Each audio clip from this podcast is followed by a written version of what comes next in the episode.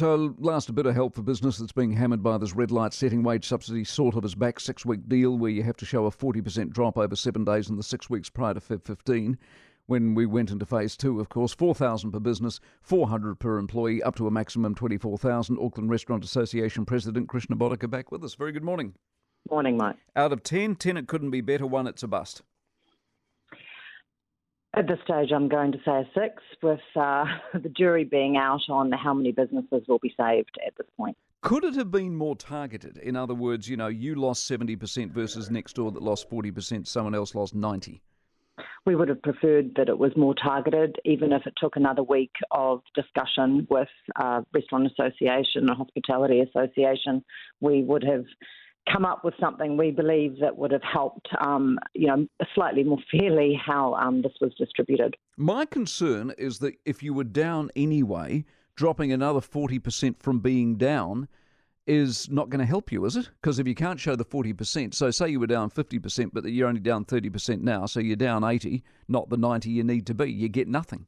Well, the problem is the comparison period, which is really not clear at this point. Uh, more questions will be asked of the government to clarify that for our industry. But yes, I mean, we were 30% down year on year across the, the entire industry. Yeah. And then, you know, the year before that, we were down uh, just because the tourism was removed when the borders closed. So, yes, as I said, the jury is out. We're not quite sure where this is going to leave us at this point. Does this look a bit random? I mean, it says six weeks prior to Feb 5. Hospo, I mean, I know this is for everybody who's been hit, but for Hospo, you, it's Christmas. In some areas, you're allegedly booming if you're in a holiday locale. If you're in a major city, you're not.